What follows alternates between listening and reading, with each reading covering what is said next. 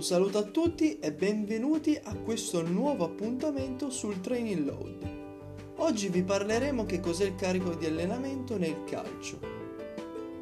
Il calcio sappiamo che è uno sport situazionale a impegno aerobico-anaerobico alternato. È caratterizzato da un'attività intermittente dove ci sono accelerazioni e decelerazioni all'interno di un percorso estremamente vario e ricco di cambi di direzione. Sappiamo che è fondamentale per l'atleta dialogare con il proprio organismo e conoscere esattamente ogni movimento tecnico eh, e tattico, quindi ogni richiesta tecnica e tattica che andrà a fare l'allenatore e sapere come poter reagire prontamente ad ogni situazione. Il carico di allenamento, come dicevamo, è composto da molti fattori il carico di allenamento è uno stimolo, uno stress, un agente sconvolgente all'omeostasi dell'organismo. L'uomo sappiamo che fisiologicamente tende a rispondere a qualsiasi stimolo, adattandosi, e si adatta alle necessità dell'ambiente. Questo ambiente che lo circonda e che ha come obiettivo principale l'uomo il mantenimento del, su- del suo equilibrio un equilibrio interno. L'omeostasi è infatti un sistema elastico che garantisce ai viventi di mantenere i propri parametri interni intorno a un livello prefissato.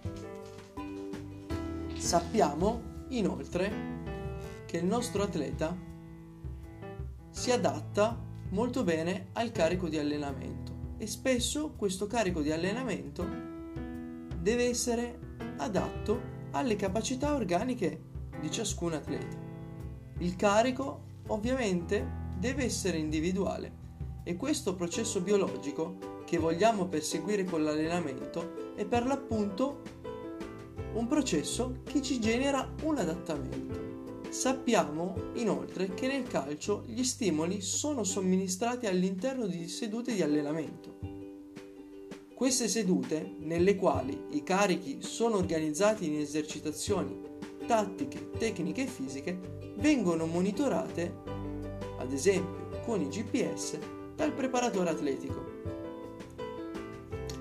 Il preparatore atletico si occupa di organizzare i mezzi allenanti utilizzati durante le sedute e questi mezzi vengono ripetuti nel tempo in qualità quantità, intensità e densità e sono tali da produrre risposte specifiche con lo scopo di migliorare il calciatore dal punto di vista coordinativo nervoso, biomeccanico, fisiologico e psicologico.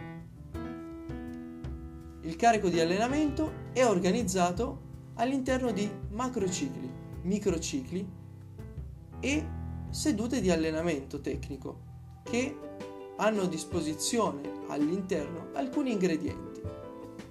I parametri del carico di allenamento, le esercitazioni, le valutazioni dei risultati de- dell'allenamento.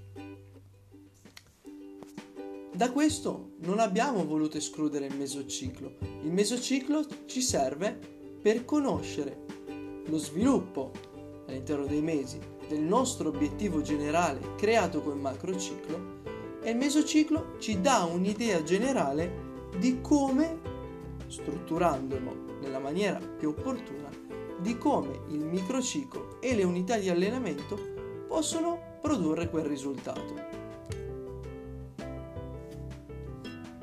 Sappiamo ad esempio che un buon ingrediente per il preparatore atletico sarà curare la singola esercitazione all'interno della seduta di allenamento. Saprà orientare molto bene il lavoro del tecnico e quindi dell'allenatore per ottenere determinati parametri, per ottenere determinati risultati che creeranno il carico di allenamento corretto per avere degli adattamenti che possono essere sia di tipo tecnico sia di tipo fisico. Nel prossimo podcast vi parleremo di che cosa è la valutazione del carico nel calcio, di quante innumerevoli ricerche la letteratura scientifica ha prodotto e di che risultato vi possono dare queste ricerche nella pratica di campo. Vi aspetto al prossimo appuntamento.